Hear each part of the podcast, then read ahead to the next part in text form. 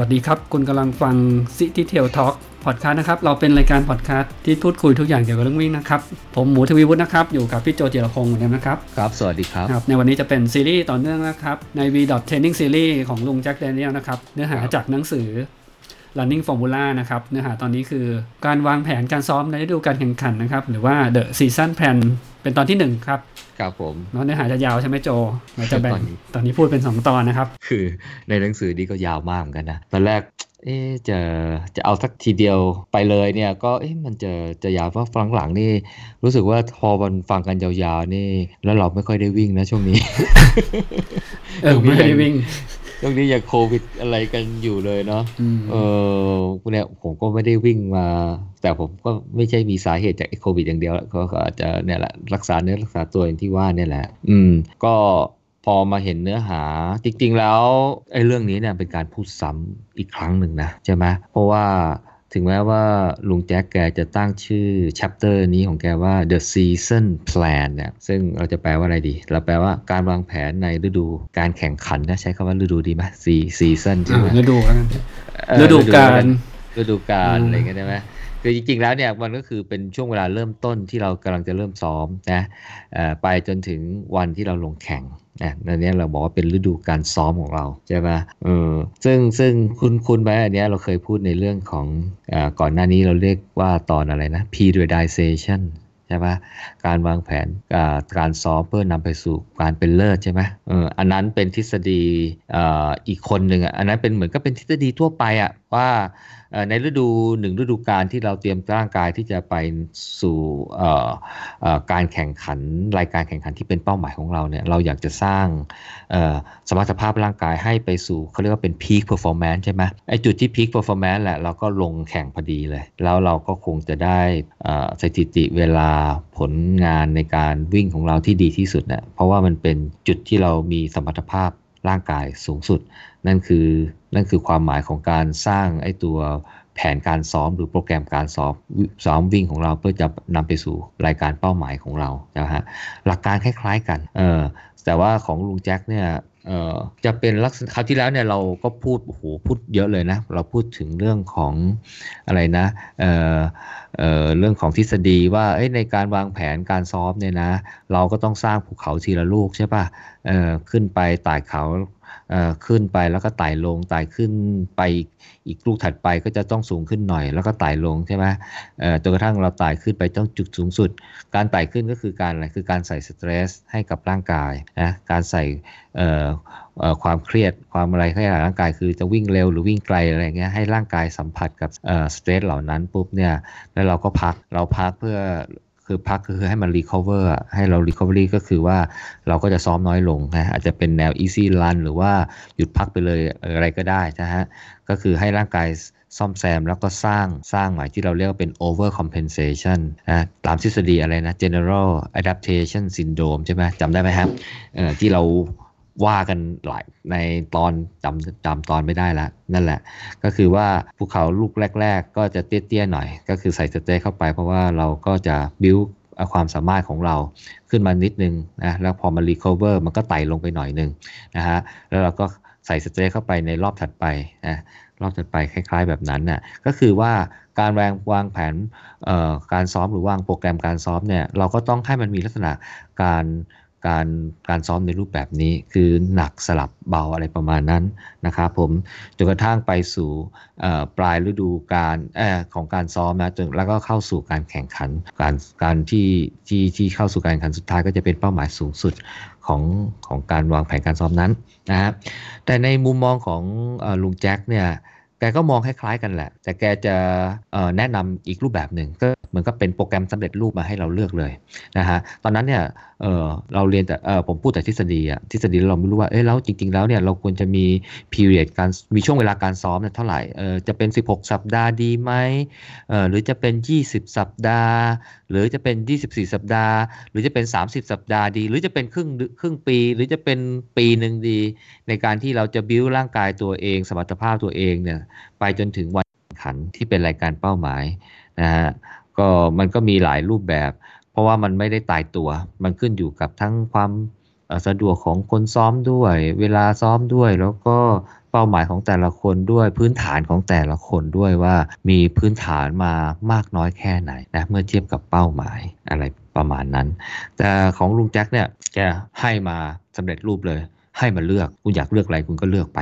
เออแต่ถ้าถ้าเป็นเขาเขาจะเลือกแบบนี้อะไรแบบนี้ นะฮะเดี๋ยวเราจะมาว่ากันในรายละเอียดล้วกันฮะตอนนี้ผมก็เกริ่นเกริ่นเลยว่า การสร้างแผนการซ้อมในหนึ่งฤดูกาลนะก่อนที่จะเข้าไปสู่รายการที่เป็นเป้าหมายเนี่ยนะควรจะมีอะไรบ้างที่เป็นรายละเอียดนะครับผม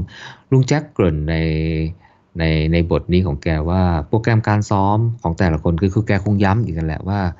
ของแต่ละคนเนี่ยมัน มันจะมีความเหมาะสมของแต่ละคนเนี่ยที่ไม่เหมือนกัน เพราะแต่ละคนมันไม่เท่ากัน พื้นฐานการซ้อมก็ไม่เท่ากันถ้าพื้นฐานของร่างกายก็ไม่เท่ากันนะฮะแม้กระทั่งสมมุติว่าคนหนึ่งเนี่ยเออเออเหมือนกับว่ามี performance หรือมีสมรรถภาพเนี่ยใกล้เคียงกันอย่างเช่นเออเพราะว่าออของลุงแจ๊กแกจะอ้างอ้างอิงกับการซ้อมเนี่ยโดยใช้ตัวสูตรของแกใช่ไหม v value ใช่ไหมครับเพราะว่าไอ้ v value เนี่ยแหละก็จะมาเป็นตัวกำหนดโปรแกรมการซ้อมนั่นแหละ ถึงแม้ว่าสมมติว่าไปคำนวณแล้วเนี่ยได้ v value เนี่ยเท่ากันนะฮะแต่โปรแกรมการซ้อมของคนที่สมรรถภาพเท่ากัน เพราะว่ามี v value เท่ากันเนี่ยแผนการซ้อมแต่ละแบบเนี่ยเเขาแต่ละคนเขาอาจจะตอบสนองไม่ต่างเอ ตอบสนองแตกต่างกัน เช่นเอ่อคนหนึ่งซ้อมแบบนี้โอ้แล้วก็เ performance พัฒนาดีกว่า ในขณะที่อีกคนหนึ่งซ้อมแบบเดียวกัน ก็อาจจะตอบสนองแล้ว performance แย่เออขึ้นน้อยกว่าอย่างนี้ก็ได้ เพราะฉะนั้นเนี่ยคล้ายๆกับว่าเอ่อโปรแกรมการซ้อมของแต่ละคนเนี่ยอืมอาจจะมีความเหมาะสมหรือไม่เหมาะสมเนี่ยที่แตกต่างกัน อันนี้ขึ้นอยู่กับว่าว่า แต่ละคนเนี่ยตอบสนองกับโปรแกรมการซ้อมแบบไหน เพราะฉะนั้นข้อสรุปคืออะไร ข้อสรุปคือว่าเเราอาจจะต้องหาโปรแกรมการซ้อมเนี่ยที่เหมาะกับเรานะอาจจะไม่สามารถไป Copy ของคนอื่นได้นะครับผมก็จะเป็นคล้ายๆ กับทุกคนเวลาเขาเขียนบทความอะไรเนี่ยเขาคงเขาพูดประเด็นนี้แหละว่าเฮ้ยไม่ใช่ว่าให้อยู่ไปซ้อมกับเพื่อน แต่เพื่อนเขาก็วิ่งเร็วกว่าอะไรเงี้ยแล้วเราก็จะต้องไปวิ่งไล่ตามเขา แล้วก็พยายามจะแบบพุชตัวเองไปให้ให้สามารถวิ่งได้อะไรเงี้ยบางทีมันก็อาจจะเกินลิมิตไป อาจจะไม่ได้ส่งผลดีต่อตัวเองอะไรอย่างเงี้ยนะครับผมหรือไปซ้อมกับคนที่เขามี performance ต่ำกว่า ก็อาจจะให้ผลทางที่ตรงกันข้าม เราอาจจะไม่ได้ก้าวหน้าอะไรก็ได้ก็แต่ว่ามันก็ต้องไปดู ผนการซ้อมที่ตัวเองที่จะตอบสนองได้ดีที่สุดนะครับผมในช่วงแรกนะครับ ลุงแจ็คก็ได้กล่าวถึงแนวคิดในการแบ่งระยะการซ้อมในหนึ่งฤดูกาลนะฮะว่าตั้งแต่เราเริ่มต้นที่จะซ้อมไปจนถึงวันลงแข่งในรายการเป้าหมายเนี่ยเออแกบอกว่าควรจะแบ่งเป็น 4 ระยะนะครับเป็นสำเร็จรูปเลยใช่ไหมฮะก่อนหน้านั้นเนี่ยเราอาจจะ ผมอาจจะพูดถึงเรื่อง concept อะไรนะ macro cycle คือตั้งแต่เริ่มต้นไปจนถึงวันแข่งเนี่ยเมื่อก่อนก่อนหน้านี้ผมจะเรียกว่าเป็น macro cycle แต่ลุงแจ็คแกก็ไม่ได้เรียกศัพท์คำนี้หรอก แกก็เรียกฤดูกาล season season อะไรของแกนะฮะ เออ แล้วในแต่ละ macro cycle เนี่ยก็ก็จะมีการแบ่งเป็น phase phase ใช่ไหมฮะเออเป็น phase phase เออแล้วก็ในแต่ละ phase ก็จะแบ่งเป็น meso cycle ในแต่ละ meso cycle ก็จะแบ่งเป็นเอ่อ micro cycle จำได้ไหมฮะ เออลุงแจ็คแกไม่แบ่งเลยเลย แกบอกว่าในหนึ่งฤดูกาลซ้อมมีอยู่4 phase เนี่ยมีอยู่4 phase แค่นี้แหละ ไม่ต้องมามี macro cycle meso cycleไมโครไซเคิลอะไรละมีอยู่4เฟสนะครับผม และ4เฟสวิแกรมการซ้อมเนี่ยนะฮะที่มีความแตกต่างกันหรือเหมือนกันบ้างนะฮะแต่สิ่งที่แตกต่างกันแล้วก็เป็นหัวใจในแต่ละเฟสเนี่ยแกเรียกว่าเป็น quality run ที่จะต้องใส่เข้าไปในแต่ละเฟสคือหมายความว่าไอ้ quality run เนี่ยนี่แหละจะเป็นตัวกำหนดว่าเฟสนั้นเนี่ยอยู่จะพัฒนาอะไรนะฮะใส่เข้าไปนะครับเฟสนี้ quality run คือแบบนี้ เพราะต้องการที่จะพัฒนาสมรรถภาพด้านนี้เฟสนี้ใส่ quality quality run แบบนี้เพื่อพัฒนาอีกด้านหนึ่งนะฮะก็จะมีการพัฒนาในแต่ละเฟสนะในการพัฒนาสมรรถภาพที่แตกต่างกันนะครับผมก็แบ่งเป็น4เฟสนะครับผม แต่ก่อนอื่นในการก่อนที่จะจัดตารางซ้อมเนี่ยอ่าแกเป็นโค้ชใช่ไหมแกบอกว่าเอ้ยถ้าจะจัดตารางซ้อมเนี่ยเราต้องมีคำถาม ถามนักวิ่งก่อนนะครับผมเพราะฉะนั้นเนี่ยเราก็จะใช้แนวการถามของถามเนี่ยมาเป็นตัวเเก็บข้อมูลที่ที่จะจะไปทำตารางซ้อมนะครับผมอันแรกที่ต้องรู้คือว่านักวิ่งแต่ละคนเนี่ยมีระดับสมรรถภาพร่างกาย วิ่งปัจจุบันเนี่ยอยู่ระดับไหน ความพร้อมในการฝึกซ้อมนะและแข่งขันมีมากน้อยเท่าไหร่นะฮะอันนี้คือสิ่งที่จะต้องได้ จริงๆแล้วเนี่ยส่วนหนึ่งเนี่ยก็คือได้มาจากไอ้ตัว v dot value ของของลุงแกนั่นแหละใช่ไหมฮะที่จะต้องป้อนเข้าไปว่าสถิติเวลาล่าสุดที่ลงแข่งเนี่ยได้เท่าไหร่นะครับผมแล้ว v dot value ของแกก็จะเอาไปคำนวณหาเพสต่างๆ ในการซ้อมตามได้ไหมครับ ที่พูดถึงใน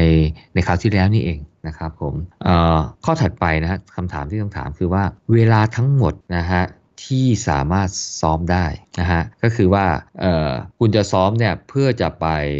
ลง รายการอะไรนะครับผมแล้วเริ่มซ้อมได้เมื่อไหร่ เพื่อจะได้ดูว่ามีเวลาในการซ้อมเนี่ยมากน้อยเท่าไหร่นะครับถ้ามีเวลามากก็จะได้ใส่โปรแกรมการซ้อมได้มาก ถ้ามีเวลาน้อยก็คงจะต้องใส่โปรแกรมเท่าที่มีเวลานั่นแหละนะครับผมแล้วมันก็คงจะหวังผลอะไรที่มันจะมากมายไปกว่าการที่มีเวลาซ้อมมากในคงจะลำบากใช่ไหมฮะอันนี้ก็ต้องอเข้าใจว่า ข้อจำกัดของนักวิ่งแต่ละคนคืออะไร แล้วดูว่าเวลาที่มีกับข้อจำกัดที่มีเนี่ยสามารถที่จะไปถึงเป้าหมายนั้นไหมนะฮะข้อถัดไปเนี่ยก็ต้องรู้ว่านักวิ่งเนี่ยมีวันเวลาที่สามารถซ้อมได้วันไหนบ้างนะครับ ตั้งแต่วันอาทิตย์ถึงวันเสาร์จันทร์อังคารพุธพฤหัสศุกร์อะไรเงี้ยนะครับ แล้วซ้อมช่วงเวลาไหนเช้ากลางวันเย็นนะวันละกี่ชั่วโมงนะครับเพื่อจะออกแบบโปรแกรมการซ้อม อันที่4เนี่ย ต้องรู้ว่าจุดแข็งจุดอ่อนออของนักวิ่งเนี่ยนะครับมีด้านใดบ้าง อาจจะเป็นจุดอ่อนด้านสปีดจุดแข็งด้าน endurance VO2 max ยังพัฒนาได้ไม่เต็มที่ running economy ยังไม่ดีหรืออะไรพวกนี้นะฮะหรือว่าเวลาระยะทางวิ่งสะสมประจำสัปดาห์อาจจะน้อยหรืออาจจะมากอะไรเงี้ยอันนี้ก็จะเป็นข้อมูลในการที่จะมากำหนดแผนการซ้อมนะครับผม ข้อหนึ่งน่าสนใจฮะลุงแกบอกว่าควรจะถามด้วย การซ้อมแบบไหนที่นักวิ่งชอบ แล้วการวิ่งแบบไหนที่นักวิ่งรู้สึกว่าจะตอบสนองด้านจิตใจมากที่สุด เออ อันนี้ผมว่ามันจะแปลกกับกับคนอื่นเขานะ ปกติเนี่ยเหมือนกับว่าเอ่อการซ้อมเป็นวิทยาศาสตร์ใช่ไหมถ้าอยู่อยากพัฒนาอะไรอยู่ต้องซ้อมแบบเนี้ยอยู่ไม่ชอบอยู่ต้องซ้อมแบบเนี้ยแล้วบอกว่าเอ้ถ้าอยู่ด้อยตรงนี้นะ แล้วบอกว่าเออก็ผมไม่ชอบผมก็ไม่ซ้อมเงี้ยแล้วมันจะพัฒนาได้หรือ เออใช่ไหมเออแต่ว่าลุงแกถาม ก็แกก็มาถามว่า เออเออเออเราซ้อมแบบไหนที่ชอบแล้วซ้อมแบบไหนที่ไม่ชอบนะแกคงเอาข้อมูลในส่วนหนึ่งเนี่ยคงจะไปปรับนะฮะเพราะว่าไอ้ความชอบไม่ชอบเนี่ยมันมีส่วนทางด้านจิตใจ คือเหมือนกับว่าเอ่อที่ผมอ่านมานะก็แบบว่าจิตใจนี่ก็เป็นส่วนหนึ่งที่ที่จะต้องซ้อมเหมือนกันนะฮะคือไม่ใช่ว่าแบบซ้อมไปด้วยความ ทุกทรมานไม่เอนจอยเลยอะไรอย่างเงี้ยไอ้การเอนจอยในการซ้อมเนี่ยบางทีมันก็จะทำให้สมรรถภาพมันก็พัฒนาได้อีกรูปแบบหนึ่งเหมือนกันนะครับผมสิ่งที่ต้องถามถัดไปก็คือว่าจะลงแข่งรายการอะไรเมื่อไหร่จริงอันนี้ก็คือก็คล้าย ๆ กับว่าอยากจะคำนวณเรื่องของมีเวลาซ้อมเท่าไหร่ด้วย แต่รายการที่จะลงแข่งเนี่ยมันมีผล เหมือนกัน เพราะว่าลุงแกเนี่ยจะจะวางโปรแกรมเพื่อซ้อมแล้วนำไปสู่ความเป็นเลิศไง เพราะฉะนั้นเนี่ยการเตรียมตัวเพื่อจะลงแข่งอันนั้นเนี่ยไม่ใช่เตรียมตัวระหว่างฤดูการซ้อมเพียงอย่างเดียวนะฮะ มันจะต้องเตรียมตัวที่จะไปลงในสนามนั้นด้วย ก็หมายความว่าสนามนั้นเนี่ยมันมีสภาพเป็นอย่างไร อากาศเป็นอย่างไร มีเนินภูเขาสูง หรือลาบน้อยมากน้อยแค่ไหน อยู่บนที่สูงหรือเปล่า ความร้อนความชื้นเป็นอย่างไร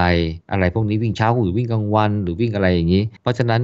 ก็จะเป็นข้อมูลอันหนึ่งที่จะเอาไปเพื่อจะเตรียมตรงนั้นด้วย ไม่ใช่เตรียมในฤดูการแข่งขัน แต่ต้องเตรียมเพื่อจะลงรายการแข่งขัน เพื่อให้ได้สถิติเวลาดีที่สุดนะตามเป้าหมายของนักวิ่งได้นะครับผม แล้วก็ข้อสุดท้ายคือสภาพแวดล้อม อากาศ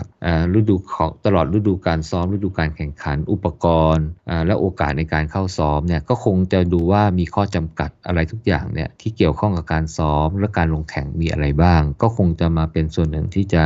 เอามาวางแผนในการฝึกซ้อมของนักวิ่งนะครับผมอันนี้เป็นคำถามที่จะต้องรู้คร่าวๆก่อนนะว่าว่ายังไง นะครับผมไม่ใช่ว่าอาจไม่รู้ข้อจำกัดหรือไม่รู้อะไรเลย แล้วก็ไปวางแผนแล้วก็อาจจะทำให้นักวิ่งไม่สามารถซ้อมตามแผนนั้นได้นะครับผมพอเราทราบข้อมูลตรงนี้ปุ๊บเนี่ยก็มาเริ่มวางแผนการซ้อมตารางซ้อมกันทีละขั้นเลยนะครับผมขั้นที่1นึ่งทั้งหมดเนี่ยมีอยู่ 5 ขั้นนะครับ วันนี้อาจจะพูดไม่ครบนะครับผมเดี๋ยวเดี๋ยวเราดูว่าเอออาจจะไปเบรกสักช่วงหนึ่งแล้วค่อยมาว่ากันตอนถัดไปอะขั้นที่หนึ่งนะครับเอ่อ map your season ก็คือว่าตอนเนี้ยรู้แล้วว่าอะตอนนี้ได้ข้อมูลแล้วว่าเอ่อ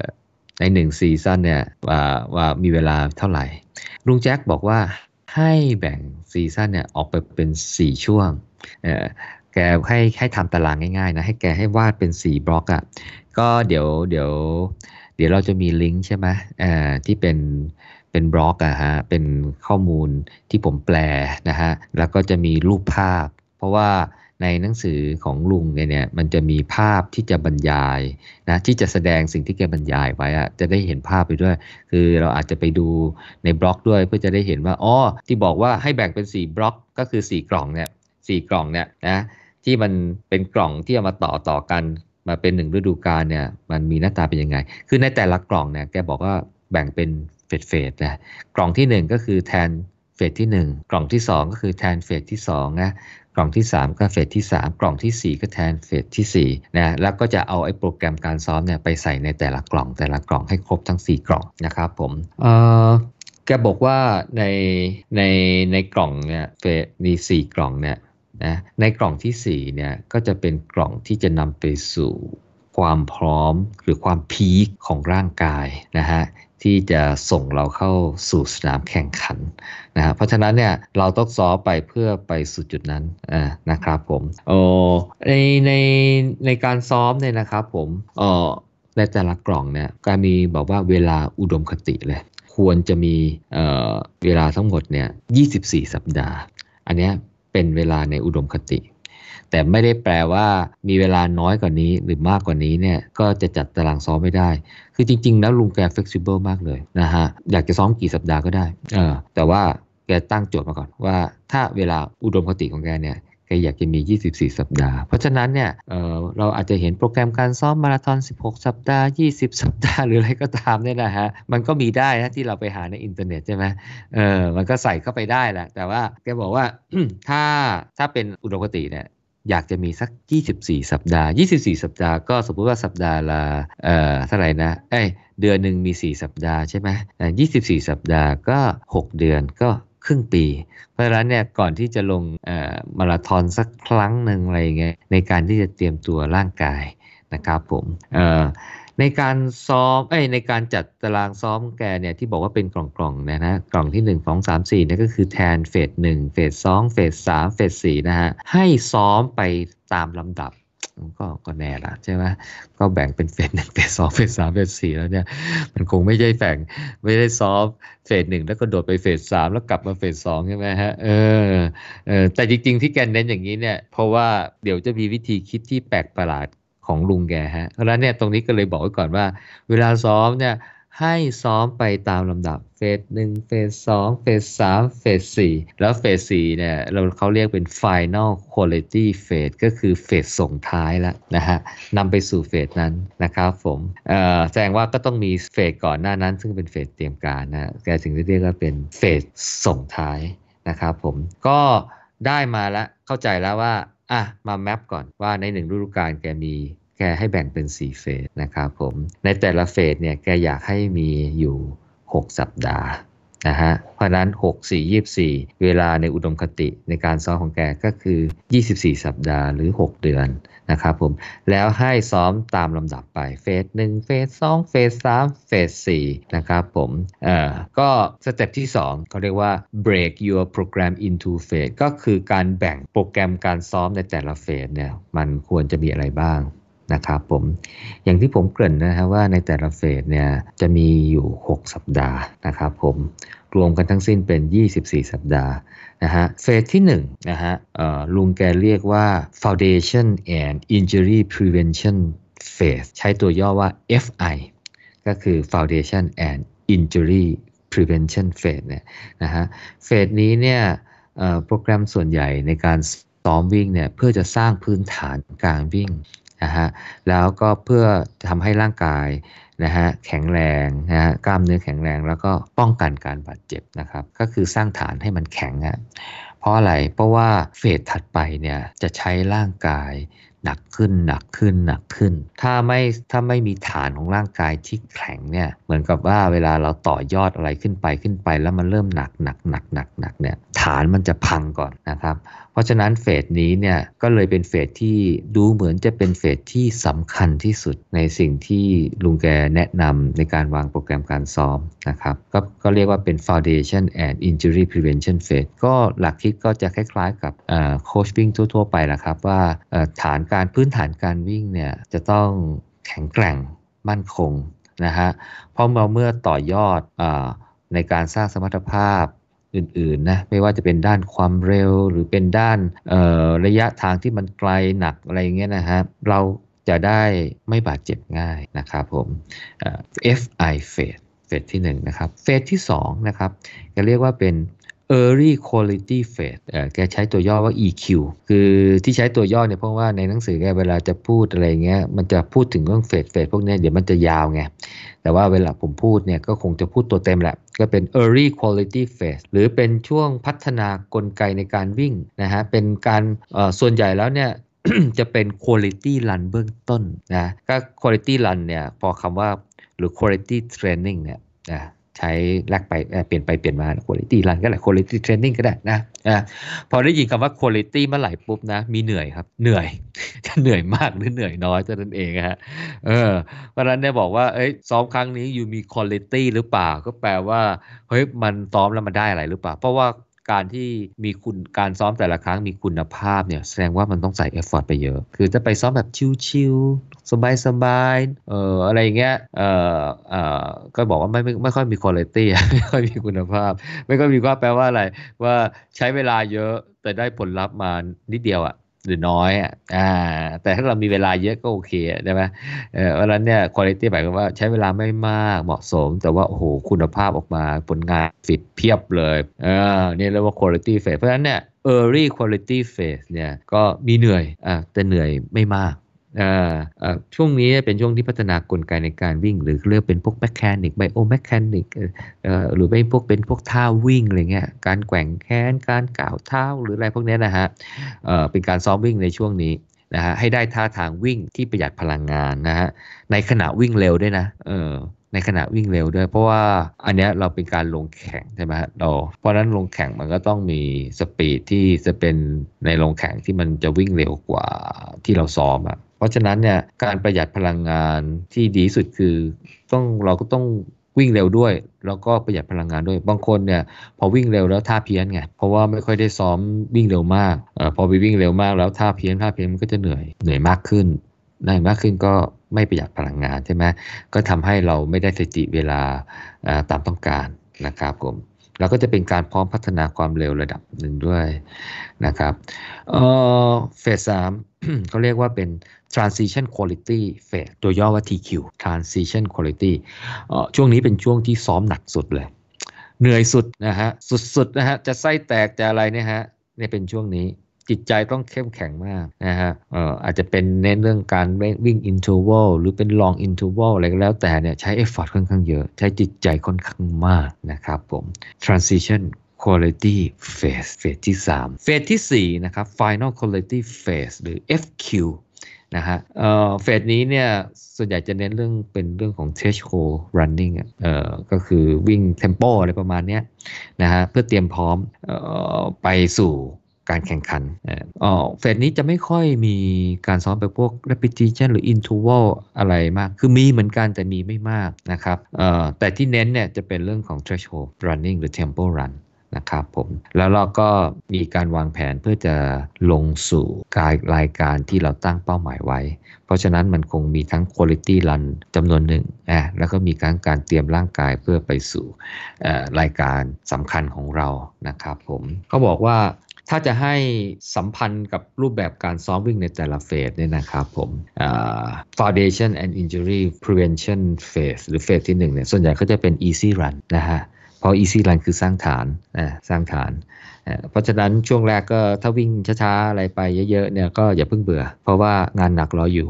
เพราะว่าเฟสเฟสหนึ่งเพิ่งเฟสหนึ่งนะฮะเออถ้าเฟสสองเนี่ยจะส่วนใหญ่เป็นพวก repetition อะไรพวกนี้นะครับผมเฟสสามก็จะเป็นพวก interval อะไรพวกนี้นะฮะเหมือนกับที่เมื่อกี้ผมเกริ่นไปเออเฟสสุดท้ายก็จะเป็นพวก threshold threshold เป็นส่วนใหญ่นะแต่แต่แต่ไม่ได้หมายความว่า ในแต่ละเฟสจะมีการซ้อมเนี่ยเช่นออบอกว่าเฟสเฟสสามจะมีแต่อินเทอร์วัลไม่ใช่นะ มันก็จะมีคุณ i t y run แบบอื่น เดี๋ยวเดี๋ยวผมจะว่าไปเรื่อยๆนะครับผมเพียงแต่ว่าอันเนี้ยจะเป็นส่วนที่น่าจะเน้นในแต่ละเฟสนั้น คือเราได้เห็นแน่เเราได้ฝึกมันก่อนแน่อ่าอันนี้ก็คือเกริ่นไว้ก่อนนะครับผม ก็ในแต่ละเฟสก็ก็น่าจะลักษณะก็มีประมาณนี้นะครับผมอ๋อ คือเมื่อกี้เขาก็บอกว่าถ้ามันมีเวลาไม่ถึง 24 สัปดาห์ อันนี้ก็ต้องยอมรับว่าการการโฟกัสการซ้อมวิ่งในแต่รูปแบบก็อาจจะน้อยไปตามก็คือไม่ใช่ครับก็อาจจะน้อยลง พอพอมันน้อยลงปุ๊บเนี่ยก็ต้องยอมรับว่าสมรรถภาพร่างกายนะก็ก็จะลดลงไปตามส่วนนะครับหมายความว่า คือถ้าเรามีเวลามากกว่านี้นะฮะเราก็จะพัฒนาสมรรถภาพร่างกายให้สูงขึ้นไปได้มากกว่านั้นนะแต่ถ้าเรามีข้อจำกัดด้วยเรื่องของเวลา เราก็สมรรถภาพเนี่ยมันก็จะไปไม่ถึง เพราะว่ามันหมดเวลาซะก่อน อันนี้ก็จะเป็นสิ่งที่มันตรงไปตรงมา มันไม่ได้มีอะไรใช่ไหมฮะ ไม่ใช่แบบว่าเฮ้ยมีเวลาเท่านี้เนี่ยเราก็อยากจะโอ้โหมี performance แบบนั้นอะไรอย่างนั้นเนี่ยมันก็อาจจะทำได้บางคนนะเออแต่ว่ามันก็อาจจะอออาจจะแบบใช้ effort เยอะหรือว่าอาจจะเสี่ยงกับการบาดเจ็บหรืออะไรก็ตามนะครับผมแต่อันนี้คือเป็นแนวคิดนะครับ ก็เป็นลักษณะของการให้เข้าใจว่าในแต่ละเฟสเนี่ยจะมีรูปแบบการซ้อมเป็นแบบไหนนะครับผมนะการซ้อมก็ก็ไล่เรียงกันไปนะฮะไล่เรียงกันไปว่าสอดเฟสหนึ่งเฟสสองเฟสสามเฟสสี่แต่แต่สมแต่ลุงแจ็คแกเนี่ยแกก็ไม่ได้บอกว่า เฮ้ย เวลา 24 สัปดาห์ แล้วเนี่ยโหอยู่เข้าอยู่ไม่มี 24 สัปดาห์แล้วเนี่ยจะใช้ concept ของลุงแจ็คไม่ได้เลยบอกเฮ้ยไม่ใช่แกแกยืดหยุ่นนะเออแก ทำตารางแนวคิดตารางในการทำตารางซ้อมแบบสำเร็จรูปมาให้ แล้วแกก็ยืดหยุ่นด้วยเออสมมุติว่าเรามีเวลาไม่ถึง 24 สัปดาห์ คือถ้ามี 24 สัปดาห์หรือมีมากกว่า 24 สัปดาห์เนี่ยมันอาจจะไม่ค่อยเป็นปัญหา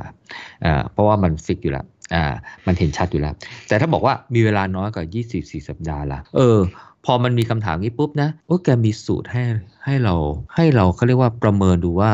เราควรจะใส่เวลาที่มันไม่ครบ 24 สัปดาห์เนี่ยลงไปในเฟสไหนบ้างนะฮะถ้าเรามี 24 สัปดาห์เราก็ใส่เฟส1 6 เฟส2 6 เฟส3 6 เฟส4 6 ใช่ไหมฮะก็ครบ 24 สัปดาห์ แต่สมมติว่าถ้าเรามีแค่ 16 สัปดาห์เอ๊ะเราควรจะใส่อ่อเฟส1เท่าไหร่ เฟสสองเท่าไหร่ เฟสสามเท่าไหร่ เฟสสี่เท่าไหร่ เออแต่แกไม่ได้ใส่แบบอ๋อถ้ามี 16 สัปดาห์หรออ๋อมีอยู่ 4 บล็อกนี่ ก็หาร4สิมันเฟสหนึ่งคนมี4สัปดาห์ เฟสสองคนมี4สัปดาห์ เฟสสามคนมี4สัปดาห์ แล้วก็เฟสสี่คนมี4สัปดาห์ บอกว่า เอ้ย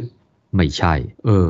ไม่ใช่ด้วย เออ เพราะว่าอะไร เพราะว่าแกให้ความสำคัญของแต่ละเฟสเนี่ย แตกต่างกัน แกให้ความสำคัญของแต่ละเฟสแตกต่างกัน ไม่ได้ให้ความสำคัญเท่า ๆกัน ถ้าเขาถ้าลุงแจ็คให้ความสำคัญของแต่ละเฟสเข้าๆกันเขาเอาสี่หารก็ง่าย ๆ อืมแต่แกกลับไม่ กับให้ความสำคัญที่แตกต่างกันนะครับผมถ้าเนื่องจากว่ามันไม่มีภาพให้โชว์ใช่ไหมแต่ถ้าใครไปดูบล็อกเนี่ยของของของเดี๋ยวจะจะมีลิงก์นั่นให้ไปจะเห็นภาพว่าแกให้แผนภาพมาให้เลยนะว่าเออแกจะแกใส่ตัวเลขอย่างนี้ ในเฟสที่1เนี่ยแกจะใส่ตัวเลข 1 2 3 13 21 23 เห็นตัวเลขนะ ในเฟสที่2เนี่ยแกใส่ตัวเลข 10 11 12 18 19 20เออในเฟสที่ 3 แกใส่ตัวเลข 7 8 9 14 15 16 ในเฟสที่ 4 แกกลับใส่ตัวเลข 4 5 6 17 22 24 เออ ตัวเลขของแกเนี่ยมีความหมายอะไร เออ น่าสนใจมากเลย น่าสนใจมากเลยนะฮะมีคนเอาไว้ซื้อหวยป่ะโจอ่า มันเหมือนแล้วใช่ไหมเหมือนซื้อหวยว่าเอ้ยจะซื้อหวยต้องมีถึงเลข99สิ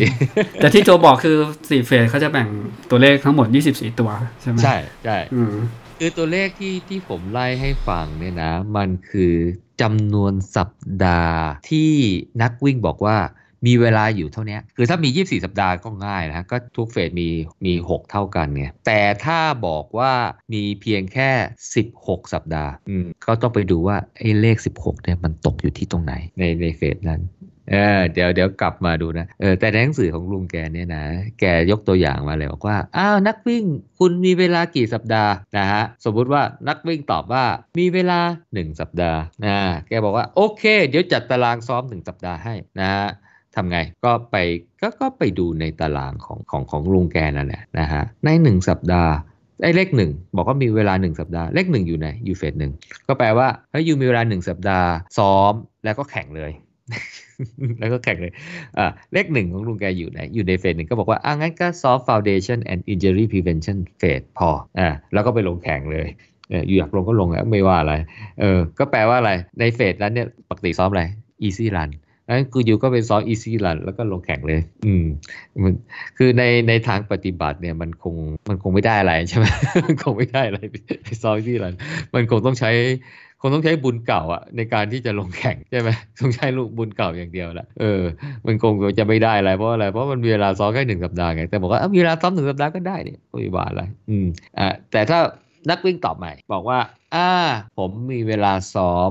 6 สัปดาห์ อ่าหกสัปดาห์ ก็ไปดูตารางของลุงนะ ไปดูแผนภาพของลุงแกว่าเลข6เนี่ยมันอยู่ตรงไหน เออ ในเฟสที่ 1 เมื่อกี้เนี่ยบอกว่ามี 1 2 3 นะ แล้วเฟสที่4เนี่ยมีตัวเลข 4 5 6 นะ อันนี้หมายความว่าถ้าเรามีเวลา 6 สัปดาห์เนี่ย ให้ซ้อมในเฟสที่ 1 เนี่ย ในสัปดาห์ที่ 1 2 3 แล้วในสัปดาห์ที่ 4 เนี่ยก็กระโดดไปซ้อมในเฟสที่ 4 เลย 4 5 6 แล้วอยู่ก็ลงแข่งเลย ในเฟสที่ 1 ก็เมื่อกี้ก็บอกแล้วว่าส่วนใหญ่ก็จะเป็น easy run นะอยู่ก็ easy run 3 สัปดาห์ เสร็จแล้วก็ไป final quality phase เลยก็คือเตรียมตัวลงแข่งเออส่วนใหญ่จะเป็นอะไรส่วนใหญ่จะเป็นซ้อมทุก threshold อะไรเงี้ยใช่ไหมฮะเออแล้วก็แล้วก็อาจจะเริ่มเข้า taper เริ่มอะไรเงี้ยมันก็ต้องลดระดับความเข้มข้นลงไป ใช่ไหมฮะแล้วก็ลงแข่งเลยอืมเพราะฉะนั้นเนี่ยซ้อมได้แต่ easy run กับ tempo จบอยู่ก็เลิกละ เออ เออก็มีอันนี้ก็ผลการวิ่งจะเป็นยังไงอีกเรื่องนะ แต่อันนี้เนี่ยหมายความว่า อะ ก็ยูมีแค่นี้ก็จัดเวลาได้แค่นี้ เออ อะ นักวิ่งถามนักวิ่งใหม่ ตอบใหม่เนี่ยผมมีเวลาซ้อม 10 สัปดาห์ เอ่อ ก็ไปดูว่าไอ้เลข 10เนี่ยมันไปตกอยู่ตรงไหน ปรากฏว่าเลข 10เนี่ยมันไปตกอยู่ที่เฟส2 โดยที่เมื่อกี้นะเลข 1 2 3 อยู่ที่เฟส1เลข 4 5 6 อยู่ที่เฟส4นะฮะเลข 7 8 9 อยู่ที่เฟส3เลข 10เนี่ยไปตกที่เฟส2นะก็แปลว่าอะไร ก็แปลว่าในเฟสหนึ่งเนี่ยซ้อม 3 สัปดาห์ ในเฟส2เนี่ยมีเลข 10 ตกอยู่ 1 ตัวเนี่ย ก็ซ้อม 1 สัปดาห์ ในเฟสที่3เนี่ยมีเลข 7 8 9 ตกอยู่ ก็แสดงว่าซ้อม 3 สัปดาห์ ในเฟสที่4เนี่ยมีเลข 4 5 6 ตกอยู่ ก็แปลว่าซ้อม 3 สัปดาห์ ก็โดยรวมใน 10 สัปดาห์เฟสที่ 1 3 สัปดาห์ เฟสที่ 2 1 สัปดาห์ เฟสที่ 3 3 สัปดาห์ เฟสที่ 4 3 สัปดาห์ รวมเป็น 10 สัปดาห์พอดีนะหรืออีกในหนึ่งคือว่าอะไรก็คือว่าอ่ายูก็ easy run ไป 3 สัปดาห์นะฮะอ่าแล้วก็แต่เวลาซ้อมต้องซ้อมเรียงนะ ซ้อมเฟสที่1ซ้อมเฟสที่2ซ้อมเฟสที่3ซ้อมเฟสที่4นะอ่าเฟสที่1ยูก็ easy run ไป3สัปดาห์เพราะเฟสที่2มีแค่เลข10ตัวเดียว1สัปดาห์ยูก็ซ้อมถัดจาก easy run ยูก็ซ้อมอ่าเมื่อกี้บอกอะไรส่วนใหญ่เป็น repetition ใช่ไหมซ้อมเล็บอ่ายูก็ซ้อมเล็บไปแค่สัปดาห์เดียว จบเลยครับ จบเฟส2เลยยูก็กระโดดไปเฟส3เพราะเมื่อกี้บอกมีเลข7ไป9ยูก็ซ้อมเฟส3 3สัปดาห์ซ้อมอะไรซ้อมพวก interval ยูก็ซ้อม interval ไป3สัปดาห์3สัปดาห์พอซ้อม interval เสร็จปุ๊บยูก็กระโดดเข้าไปใน final quality phase ก็ซ้อมพวก stretch tempo ซ้อมอะไรพวกนี้อีกแล้วก็ taper ไปอีก 3 สัปดาห์แล้วก็ลงแข่งเห็นไหมฮะเออสังเกตดูว่าตัวเลขของลุงแกเนี่ยนะเออมันจะกระโดดไปกระโดดมา จริง ๆ แล้วเนี่ยแกเรียงลำดับความสำคัญของ quality run นะในการที่จะก่อนที่จะลงแข่งเนี่ยมันมี quality run อะไรที่อยู่ควรจะซ้อม นะถ้ามีเวลาไม่ครบ 24 สัปดาห์นะอย่างที่เมื่อกี้เนี่ยยกตัวอย่างว่ามีอยู่แค่ 10 สัปดาห์เนี่ยสามสัปดาห์แรกอ้อแน่นอนมาลุงแกจะให้ priority ที่ foundation ก่อนก็ซ้อมไป 3 สัปดาห์เนี่ยยังไงก็ต้องซ้อมอะอยู่จะมี 3 สัปดาห์ 4 สัปดาห์ 5 สัปดาห์ 6 สัปดาห์ 7 สัปดาห์ 10 สัปดาห์อยู่ก็ต้องซ้อม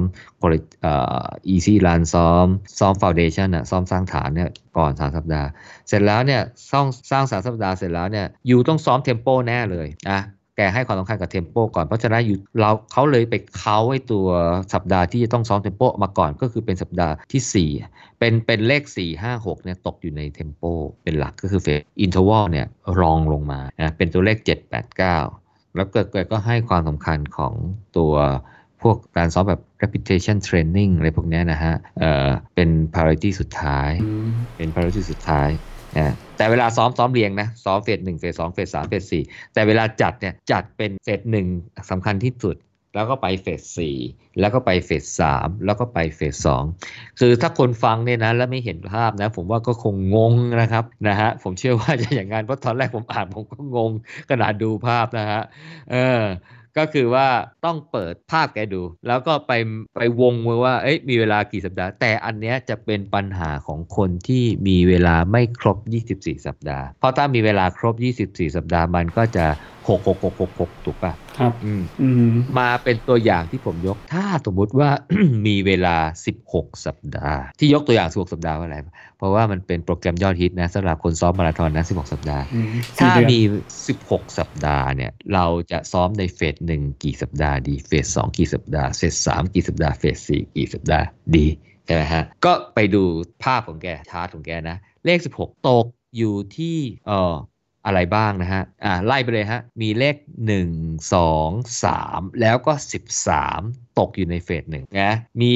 เฟสสองมีเลขอะไร มีเลข 10 11 12 ตกอยู่ในเฟสสองเฟสสามมีอะไร 7 8 9 14 15 16 ตกอยู่ในเฟส3เฟส4มีเลขอะไรมีเลข4 5 6 ตกอยู่ในเฟส4แปลว่าถ้าเรามีเวลา 16 สัปดาห์เนี่ย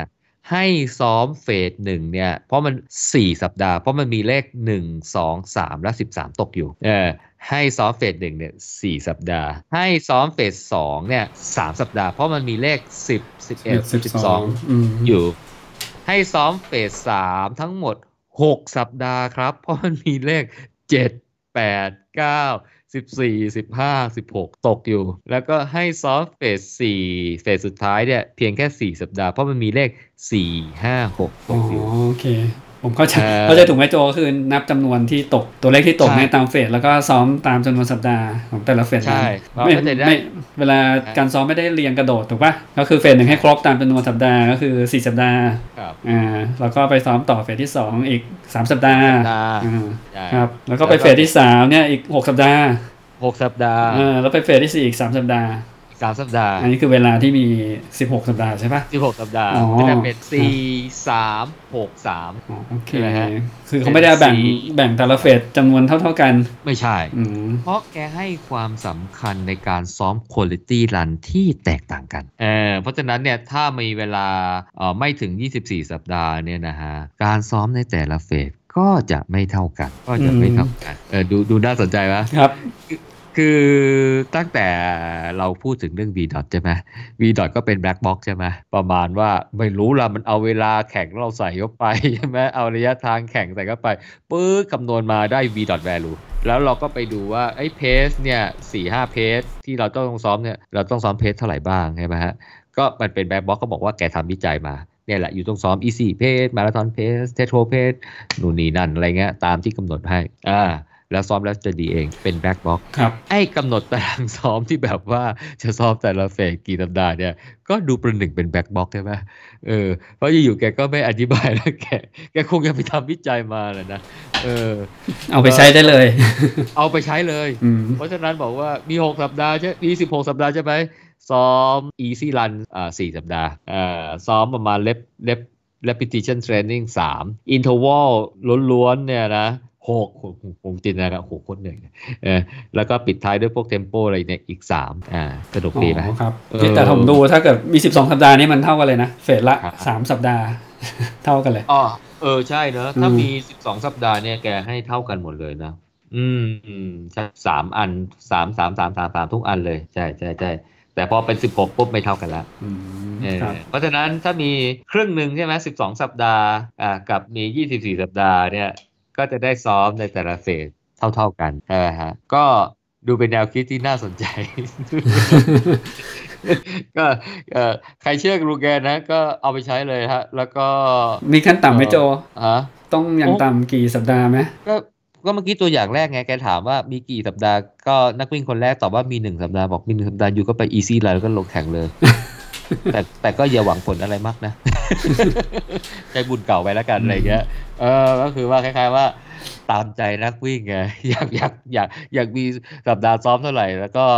เออเขาเรียกว่าชะตากรรมในสนามแข่งเนี่ยยูก็ต้องยอมรับมันว่าจะมีชะตากรรมเป็นแบบไหน จะสนุกกับมันจะได้สถิติใหม่หรือเปล่า หรือว่าจะไป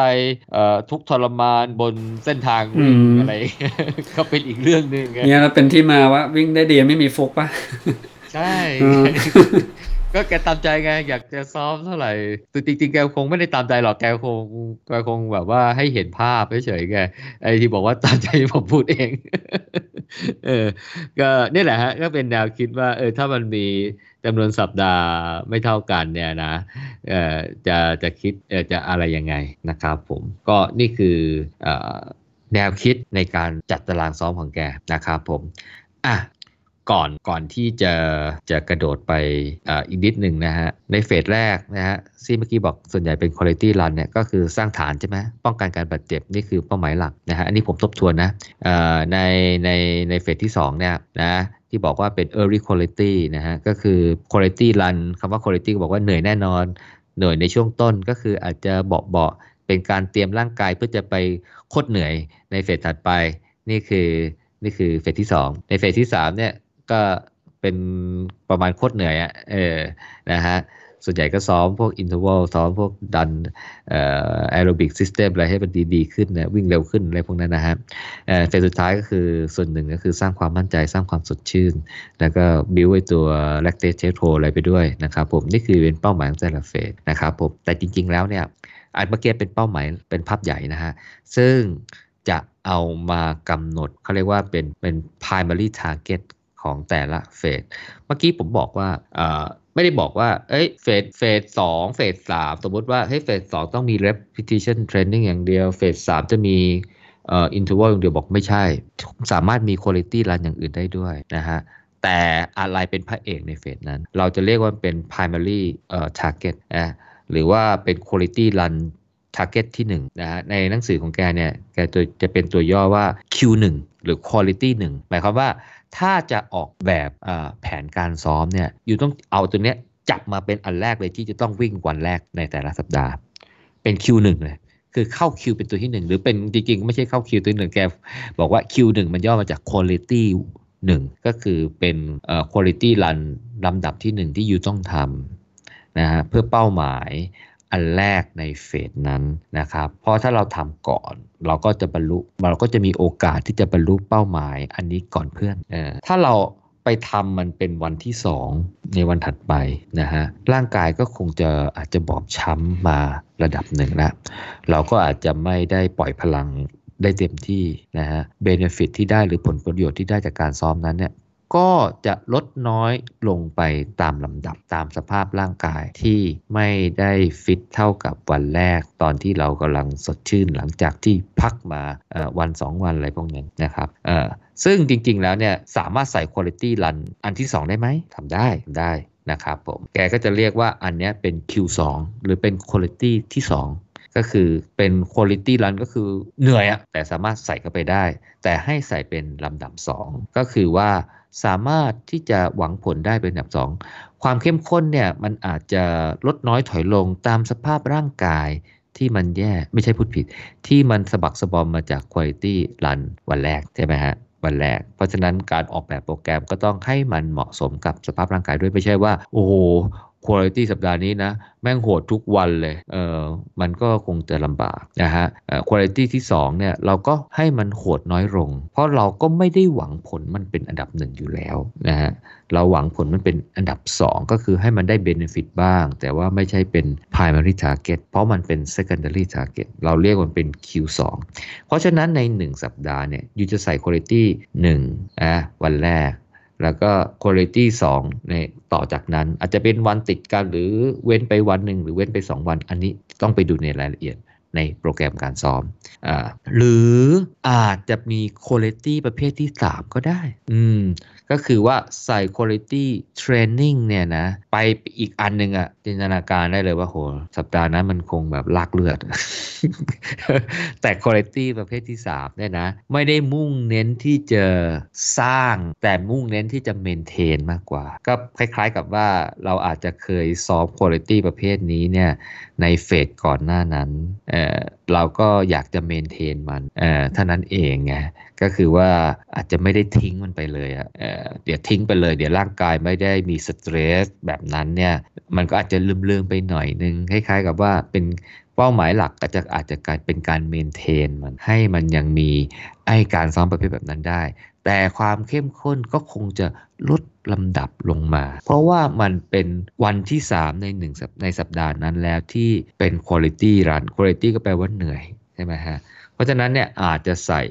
Q3 เข้ามาในสัปดาห์นั้นก็ได้ก็ได้นะฮะแต่ความเข้มข้นมันคงไม่โหดเท่ากับ Q1 แน่นอนหรือ Q2 นะครับผมอันนี้เนี่ยให้เป็นแนวคิดว่า ในแต่ละสัปดาห์เนี่ยนะะก็สามารถใส่ Q1 หรือ Q2 อ่าหรืออาจจะใส่ Q3 ได้ Q3 แปลว่ามันใส่เพื่อเมนเทนนะเมนเทนก็ไม่ได้แปลว่าอยู่ต้องใส่ทุกสัปดาห์นะอยู่ใส่บางสัปดาห์นะ ไม่มันคงไม่ได้ใส่ทุกสัปดาห์แหละแต่ Q1 ต้องใส่ทุกสัปดาห์แน่ๆ เพราะมันเป็น priority ถูกป่ะ Q2 องอาจจะใส่ทุกสัปดาห์ก็ได้ หรืออาจจะใส่ไม่ทุกสัปดาห์ก็ได้นะฮะแต่แกจะมีตัวอย่างว่าเฮ้ยควรจะใส่ Q1 Q2 อย่างไร เป็นตัวอย่างที่แกยกให้ให้ดูนะแต่ว่าจะทำตามหรือไม่ทำตามเนี่ยก็ต้องไปดูสภาพของนักกีฬานะฮะนักวิ่งเนี่ย เป็นองค์ประกอบด้วยนะฮะถ้าไม่ไหวเนี่ยแล้วใส่เข้าไปเนี่ยนะเออมันอาจจะส่งผลลบมากกว่าส่งผลดี แต่ถ้าเขาแบบพลังเหลือเฟือการใส่ก็น่าจะส่งผลดีมากกว่าอะไรอย่างนั้นนะครับผมอะอันนี้เป็นแนวคิดนะครับ ก็ได้ได้จำนวนสัปดาห์ในการวิ่งแต่ละเฟสและสมมติว่าถ้ามันไม่ถึง 24 สัปดาห์นะฮะถ้าถึง 24 สัปดาห์ก็ง่ายนะฮะก็ง่ายนะครับผม เรามาดูว่าแนวในแต่ละเฟสเนี่ยนะมันมีการซ้อมเป็นลักษณะแบบไหนนะครับผมปกติเนี่ยเวลาหนังสือ เวลาหนังสือเขาจะอธิบายเนี่ยก็ก็จะไล่จากเฟสหนึ่งเฟสสองเฟสสามเฟสสี่ใช่ไหมเออแต่ลุงแกประหลาด แกไล่จากเฟสสี่ก่อนเฟสสี่เฟสสามเฟสสองเฟสหนึ่งอะเออผมมันอ่านดูเอ๊ะก็ประหลาดดีไปอะ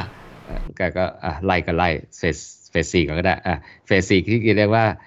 FQ FQ phase หรือว่า Final Quality Training Phase นะครับผมแผนการซ้อมในเฟสนี้เนี่ยเพื่อจะเตรียมร่างกายไปวิ่งในสภาพและเงื่อนไขที่เหมือนกับสนามจริง ส่วนหนึ่งนะ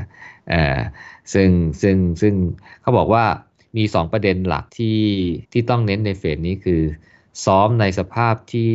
เหมือนกับสนามแข่งขัน แล้วก็มุ่งเน้นอ่าอันนี้คือว่าต้องเตรียมอ่าต้องต้องหาโปรแกรมการซ้อมเนี่ยที่มันใกล้เคียงกับสนามแข่งขันด้วยอ่าอันนี้อันที่1อ่าก็คือพยายามจะแมทช์สภาพแวดล้อมที่จะไปวิ่ง อันที่2เนี่ยก็คือ มุ่งเน้นสร้างความแข็งแรงของนักวิ่งอย่างต่อเนื่องด้วยนะครับผม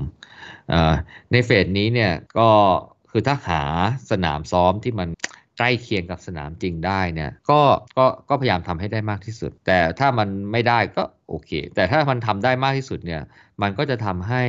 นักวิ่งเนี่ยมีโอกาสที่จะสร้างความคุ้นชินในการลงแข่งได้มากกว่า อย่างเช่นสมมติว่าจะต้องไปวิ่งในพื้นที่ที่มันมีอากาศร้อนใช่ไหมฮะ การได้ซ้อมอะไรที่อยู่ในพื้นที่ที่มันมีอากาศร้อนคล้ายๆ กันเนี่ย เวลาลงแข่งเนี่ยมันก็จะโอเคกว่าใช่ไหมไม่ใช่ว่าเป็นนักวิ่งเมืองหนาว ซ้อมเมืองหนาวตลอดเลยแล้วมาวิ่งเมืองไทยอย่างนี้เนี่ยใช่ไหมฮะสมรรถภาพอะไรมันก็จะอาจจะลดลงไป แต่ถ้าได้มีโอกาสซ้อมในที่ที่มีอากาศใกล้เคียง มากกว่า ก็น่าจะทำให้เอ่อ performance ดีกว่านะฮะหรือว่าถ้าจะต้องไปวิ่งแข่งในที่ที่ที่อยู่บนที่สูงจากระดับน้ำทะเลเนี่ยที่มีอากาศเบาบางเนี่ย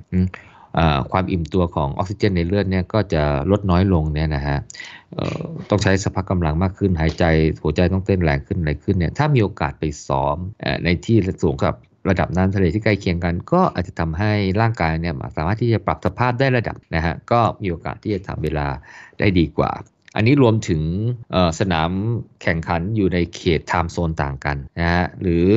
อวิ่งในเวลาเช้าเวลาเช้ามืดถ้าเมืองไทยอาจจะวิ่งตีสามตีสี่ถ้าไปวิ่งญี่ปุ่นอะไรมันก็จะวิ่ง8ปดเก้าโมงเช้าอะไรอย่างเงี้ยนะฮะก็ถ้าสามารถที่จะให้มันมีสภาพใกล้เคียงกัน ก็ก็จะทำให้เขาเรียกว่ามีนักกีฬาเนี่ยมันมีความพร้อมที่จะสร้างสถิติได้ดีกว่าที่ เราไม่ได้หาสภาพสนามที่ใกล้เคียงกันเนี่ยเอามาซ้อมด้วยนะฮะแล้วก็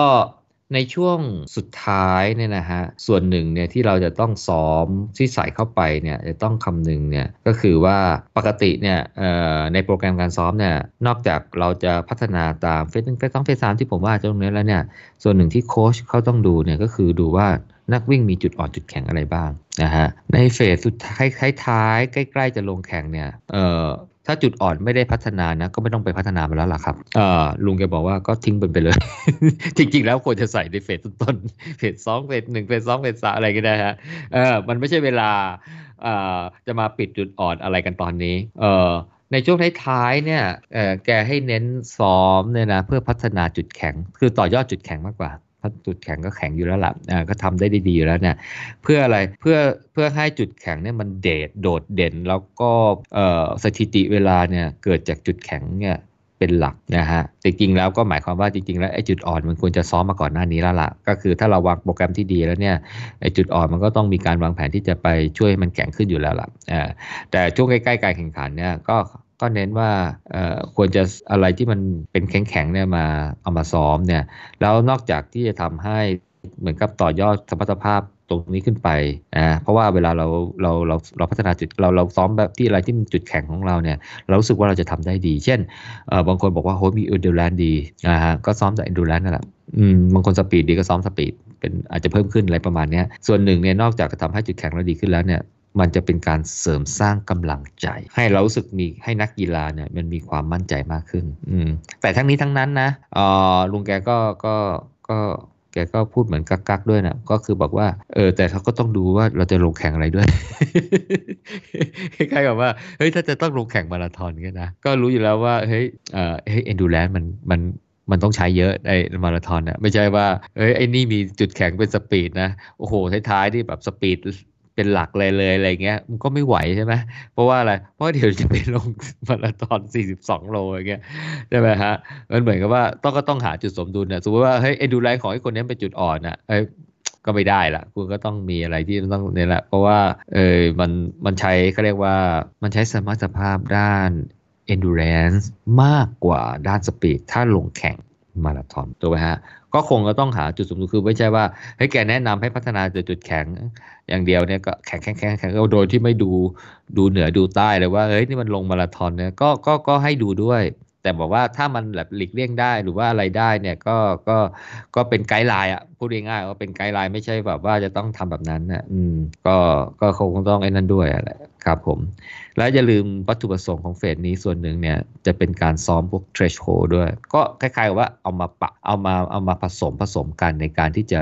วางแผนออกแบบ คือช่วงต้นของเฟสเนี่ยผมก็ใจว่าก็ต้องซ้อมเทมโปทำเทรโคนนั่นแหละ แต่หมายความว่า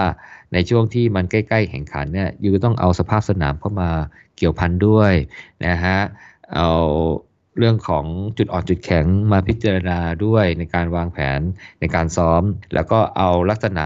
ของการรายการแข่งขันที่เราจะลงเนี่ยเอามาดูด้วยเออมันตารางซ้อมมันเลยอย่างที่บอกไง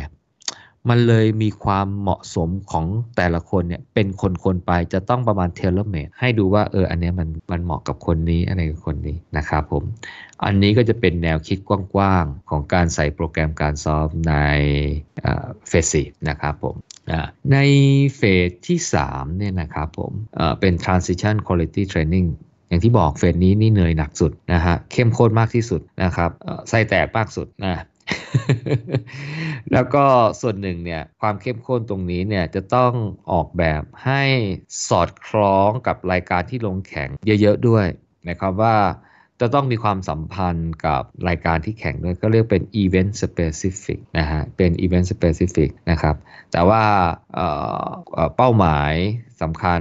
ในตอนที่ผมกล่าวข้างต้นเนี่ย ส่วนหนึ่งก็คือเรื่องของการพัฒนาตัว aerobic system หรือว่า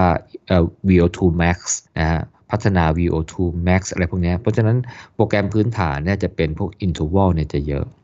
เปลี่ยนแปลงพื้นฐานจะเป็น interval เยอะเอ่อเนื่องจากว่าลุงแกพูดการซ้อมแนวคิดของแกเนี่ยนะฮะไม่ได้พูดแบบว่าเฉพาะว่าจะเป็นตารางซ้อมที่จะไปมาราธอนเท่านั้นนะฮะแกก็พูดเอ่อเอ่อถึงรายการที่นักวิ่งจะไปลงอย่างอื่นด้วยอย่างเช่นห้าโลสิบโล หรือ 800 เมตร หรือ 1,500 เมตร อะไรพวกนี้นะฮะ เพราะฉะนั้นเนี่ยสิ่งที่แกอธิบายเนี่ยเอออย่างบอกว่าเป็น event specific เนี่ยมันก็ต้องไป specific ด้วยว่าว่ามันเป็นการแข่งขัน ในระยะไหนนะเพราะมาราธอนมันแน่นอนมันต่างจาก มันต่างจากไอ้ตัว 800 เมตร 1,500 เมตรแน่นอนอะถูกป่ะ เออ เพราะฉะนั้นเนี่ยสมมติว่าบอกว่า เฮ้ย บอกว่า interval interval หนัก คือถ้ามันเป็นแบบ 5 โล 10 โล หรือระยะสั้นกว่านั้น 800 เมตร 1,500 เมตร 3,000 เมตร 5,000 เมตร อะไรพวกนี้นะฮะ เออเออไม่ผิด5 โล 10 โล อะไรพวกนี้อาจจะเน้น interval ถ้า 800 เมตร 500 เมตร อาจจะเน้นพวก repetition ให้มากกว่า interval อะไรเงี้ย เออ ก็ก็เป็นส่วนหนึ่งที่จะต้องให้ความสำคัญกับรายการลงแข่งด้วย แต่ถ้าเป็นมาราธอนเนี่ยก็นอกจาก interval แล้วเนี่ยก็อาจจะต้องมีเรื่องของแร็กเตเทโ o เรื่องของการวิ่งด้วย marathon pace ที่เป็นระยะไกลๆมากอะไรอย่างเงี้ยก็คือเหนื่อยแบบเหมือนลงใกล้ๆเหมือนกับลงแข่งอะไรเงี้ยก็จะต้องใส่เข้ามาในในโปรแกรมอันนี้ด้วยนะครับในโปรแกรมอันนี้ด้วยซึ่งซึ่งซึ่งซึ่งก็เป็นการผสมผสานอะ นะว่าไม่ได้มีแต่ interval ที่เป็นอันหลักก็ก็ต้องใช้ตัวรายการที่ลงแข่งเอามามาดูด้วยว่าเฮ้ยเวลาไปลงแข่งอันนี้เนี่ยจะต้อง train อะไรส่วนหนึ่งด้วยนะครับผมเอ่อเนื่องจากว่า phase นี้เนี่ยจะเหนื่อยสุดๆนะฮะจะใช้สรรพกำลังมากที่สุดเนี่ยเอ่อโอกาสในการบาดเจ็บเนี่ยสำหรับเฟสนี้เนี่ยจึงมีอยู่สูงสุดเลย เพราะฉะนั้นเนี่ยการเข้าสู่เฟสนี้เนี่ยนะฮะ ได้แบบแบบความกังวลในการในการบาดเจ็บเนี่ยน้อยลงเนี่ยจำเป็นจะต้องซ้อมในเฟสก่อนหน้านั้นดีๆ ก็คือซ้อมในเฟส1 กับเฟส2ดีๆนะฮะต้องปูพื้นฐานร่างกายฮะแล้วก็เป็น injury prevention ในเฟสที่1เนี่ยดีๆนะฮะจะต้องอให้ร่างกายคุ้นชินกับ quality training นะใน early quality phase นะหรือเฟส2เนี่ยได้เหมาะสมนะฮะเพื่อเราจะได้เข้าสู่เฟสที่3นะอย่างมั่นใจ คือแกบอกว่าถ้าจะวางแผนเฟสที่ 3 ต้องวางแผนแบบจริงจังนะฮะวางแผนแบบจริงจังบนสมมติฐานว่าร่างกายพร้อมเขาบอกว่าในหนังสือแกบอกว่าเออคือมันต้องทำให้มันพร้อมอะ่ะแล้วมันก็ต้องซ้อมแบบเนี้ยอ่าโดยที่ไม่ต้องสนใจเลยว่ามันจะบาดเจ็บหรือเปล่า เพราะว่าเราสนใจไปก่อนหน้านั้นแล้ว ไม่ใช่ว่ามาออกแบบว่า โอ้เดี๋ยว ต้องลดมันเบาๆหน่อยอะไรเงี้ยเดี๋ยวมันจะบาดเจ็บบอกเฮ้ยตอนนี้มันไม่ใช่มีเวลามากังวลเรื่องการบาดเจ็บ อยู่ต้องไปสร้างร่างกายให้มันพร้อมก่อนมันถึงจะมาถึงตรงนี้ แล้วตรงนี้เนี่ยก็จะได้ใส่ความหนักเข้าไปตามที่มันควรจะเป็น เพราะความหนักนี้มันก็สอดคล้องกับเป้าที่เราจะทำคือถ้าจะมาบอกว่าโอ้เดี๋ยวจะหนักเกินไปอะไรไปกังวลอะไรไปอ้าวนะงั้นก็แปลว่าอะไรก็แปลว่าเป้าหมายก็จะไปไม่ถึงเพราะฉะนั้นเนี่ย แกเขียนดักคอตรงนี้ไว้ก่อนว่า การมาถึงจุดนี้นะอยู่จะไปสนใจเรื่องว่าจะจงบัดจงบาดเจ็บ เพราะมันไม่ใช่เวลาที่จะมาสนใจตรงนั้น อยู่ต้องไปสนใจก่อนหน้านั้น เพราะอันนี้มันคือการวางแผน เออมันการวางแผนแปลว่าอะไร แปลว่าเราจะต้องวางแผนไป phase หนึ่ง phase สองให้มันดี แล้วมันจะถึง phase นี้ เออมันจะคนละแนวคิดที่ว่าสมมุติว่า เฮ้ยนักกีฬาซ้อมมาถึง phase สามแล้ว อ้าวเฮ้ยมันมี performance อย่างนี้มันมีสภาพร่างกายอย่างนี้ขืนใส่ความหนักเท่านี้มันเสร็จแน่ ก็คงถ้าถึงตอนนั้นเนี่ยมันคงจะต้องปรับนะปรับให้มันสอดคล้องกับสภาพร่างกายแหละแล้วก็บอกว่าที่ปรับอย่างเงี้ยเพราะว่าร่างกายคุณรับได้เท่านี้ แล้วผลมันคืออะไร ลก็คือว่ายอดเขาตรงนู้นอยู่จะไปไม่ถึงนะ แต่ถ้าอยู่จะไปยอดเขาตรงนู้นที่คุณตั้งเป้าหมายก็แปลว่าถ้าใส่สเตรสหรือใส่ความหนักเข้าไป ก็แปลว่าคุณอาจจะบาดเจ็บนะถ้าบาดเจ็บก็แปลว่าอะไรก็แปลว่ามันไปไม่ถึงแน่นอนเพราะอยู่ต้องพักพักโดยโดยเขาเรียกว่า ไม่ใช่โดยเต็มใจอะอยู่ต้องพักเพราะว่ามันเจ็บอะคุณทำอะไรมันไม่ได้เอออันนี้มันก็จะ คือคำอธิบายในหนังสือเนี่ยมันก็ต้องเข้าใจว่าในบริบทที่ว่าเขาเขียนว่ามันไม่ใช่มาเวลามากังวลว่าอยู่ต้องบาดเจ็บเพราะอะไรเพราะมันเป็นการวางแผนไงอยู่ต้องไปวางแผนให้ให้ร่างกายมันพร้อมตรงนี้ก่อน เพราะตรงนี้เนี่ยมันหนักแน่หนักแน่ แต่ว่าก็เข้าใจว่าเฟสสามเนี่ยมันเป็นเฟสที่ที่ต้องการจิตใจที่เข้มแข็งอะนะแล้วแนวโน้มนะฮะเวลาคนซ้อมหนักๆเนี่ยมันก็จะรู้สึกว่าเฮ้ยนี้เอออืม เบาๆหน่อยดีกว่า เหนื่อยแล้วมันไม่ไหวอะไรเงี้ย เออแค่บอกว่า เอ้ย อย่างนี้ก็ก็ไม่ได้นะแต่ว่าอาจจะมีความยืดหยุ่นเล็กน้อยเช่นโหวันนี้อากาศร้อนจังเลยอะถ้าวิ่งไปเนี่ยมันจะเหนื่อยมากนู่นนี่นั่นนะเอาไปวิ่งพรุ่งนี้ดีกว่าอะโอเควิ่งพรุ่งนี้ได้ หรือว่าดูพยากรณ์อากาศแล้วเฮ้ยเดี๋ยวเออวันนี้อากาศดีอะแต่พรุ่งนี้อากาศคงจะแย่งั้นเก็บ เอามาซ้อมวันนี้เลยดีกว่าอะอย่างเงี้ยได้ คือถ้ามันมีความยืดหยุ่นว่าเออจะเป็นวันนี้หรือวันพรุ่งนี้หรือวันมะรืนนี้อย่างเงี้ยเลื่อนไปเลื่อนมาเนี่ยได้ แต่ขอให้อยู่ในสัปดาห์นั้นอะโอเคได้ ก็จะมีความยืดหยุ่นนี้ได้ไม่ใช่ลิจิตว่าเฮ้ยจะต้องซ้อมวันอังคารอยู่ต้องซ้อมวันอังคารนะให้ฝนตกแดดออกให้อยู่ต้องซ้อมวันอังคารบอกไม่ใช่นะฮะก็คือว่าให้สามารถยืดหยุ่นได้แต่ว่าอยู่ต้องทำในสัปดาห์นี้นะเออไม่ใช่บอกว่าอ้าวเลื่อนไปเป็นสัปดาห์นะเอาไม่ใช่แล้วก็แปลว่าอะไรถ้าไปอย่างนั้นปุ๊บเนี่ยก็แปลว่าไอ้ยยูก็พลาดสัปดาห์หนึ่งไปก็ไม่ได้ตามแผนก็ไม่ตามเป้านะครับ ก็คือว่าก็ต้องเตรียมความพร้อมทางด้านจิตใจด้วยว่า ถึงจุดนี้แล้วปุ๊บเนี่ยมันจะต้องเข้มข้นมากอืมการที่ที่ร่างกายและจิตใจจะได้รับเขาเรียกว่ามีความพร้อมเนี่ยก็เป็นส่วนหนึ่งที่เราต้องไปทำเฟสหนึ่งเฟสสองให้มันดีไงเฟสหนึ่งเฟสสองให้ดีเอ่อถ้าอย่างนั้นบอกว่าเอ๊ะถ้าปรากฏว่าไม่มีมีมันเรามีเวลา 10 สัปดาห์แล้วผมมีเวลาซ้อมเฟสหนึ่งเฟสสองแค่เฟสหนึ่งแค่สามสัปดาห์เฟสสองแค่หนึ่งสัปดาห์ตามตัวอย่างที่ยกเมื่อกี้เนี่ยทำยังไงอ้าวก็นั่นคือสิ่งที่มันมันเป็นข้อจำกัดใช่ไหมก็แปลว่าอะไร แปลว่าถ้าอย่างนั้นเนี่ยยยูมีเฟสหนึ่งเฟสสองที่เตรียมตัวแค่นี้เนี่ยความหนักของเฟสสามก็อาจจะไม่หนักเท่าที่คุณอออยากจะให้มันไปสู่เป้าหมายนั้นได้ ก็ต้องลดระดับลงมาให้มันเหมาะสมกับเวลาที่มีอยู่ ก็แปลว่า ยอดเขาที่ตั้งเป้าไว้ก็ไปไม่ถึง ก็ไปได้แค่ครึ่งเขาอะไรอะไรประมาณนั้นนะทุกอย่างมันก็จะเป็นเหตุเป็นผลมันก็ต้องมีเงื่อนไขอะไรแล้วก็มี consequence อะไรตามแบบนี้อยู่แล้วอะเพราะฉะนั้นมันจะเป็นสิ่งที่คาดหมายได้ตั้งแต่ตอนแรกที่วางแผนนะครับผม เพราะฉะนั้น เตรียมตัวเตรียมใจให้พร้อมก่อนจะเข้าเฟสสามเข้ามาแล้วปุ๊บก็ต้องไปให้มันถึงก็ต้องไปให้มันถึงนะครับแล้วก็แกมีข้อเตือนอยู่นิดนึงสำหรับคนที่แบบแข็งแกร่งเกิน แข็งแกร่งเกินมากเกินไปถือว่าให้เพจเนี้ยมาซ้อมโหวิ่งเร็วกว่าก็ที่ที่ที่โปรแกรมการซ้อมให้อะเออเขาบอกว่ากรณีเนี้ยอย่าทำอย่าทำเอ่อให้ระมัดระวังให้ให้ให้ให้ทำตามแผนเอ่อให้ความตามแผน ยกเว้นว่า ไปปรับแผนใหม่ เพราะว่ามันมี evidence หรือมีผลการแข่งขันใหม่แล้วบอกว่า เอ้ยทำได้อะอันนี้โอเคใช่ไหมฮะ แต่ถ้าบอกว่า เอ้ย มันมีตารางซ้อมมาแบบนี้เนี่ย ให้วิ่งในเพจเท่านี้ระยะเท่านี้ อะไรอย่างนี้แล้วเนี่ย เออแล้วทำทำมากกว่าที่ตารางบอกเราบอกว่าอย่างนี้ยอย่าทำเพราะอะไรเพราะว่าอย่าลืมนะ ว่าในวันถัดๆไปเราก็จะมีการซ้อมอีก ถนอมไว้ถนอมร่างกายไว้อะไรอย่างเงี้ยมากกว่านะครับผมอ่าเฟสสามก็ก็ไอเดียก็ประมาณนี้เฟสสองนะครับ early quality training อ่าก็จะเป็นเอ่อเฟสที่สร้างฐานนะฮะให้เราคุ้นชินกับ quality training หรือการซ้อมแบบคุณภาพเบื้องต้นนะฮะซ้อมหนักเบื้องต้นนะลุงแจ็คจะจะถามคำแรกว่า นักวิ่งเนี่ย มีความสามารถซ้อมวิ่งแบบไหนมาบ้าง เคยหนักไหมมและถามว่าการซ้อมแบบไหน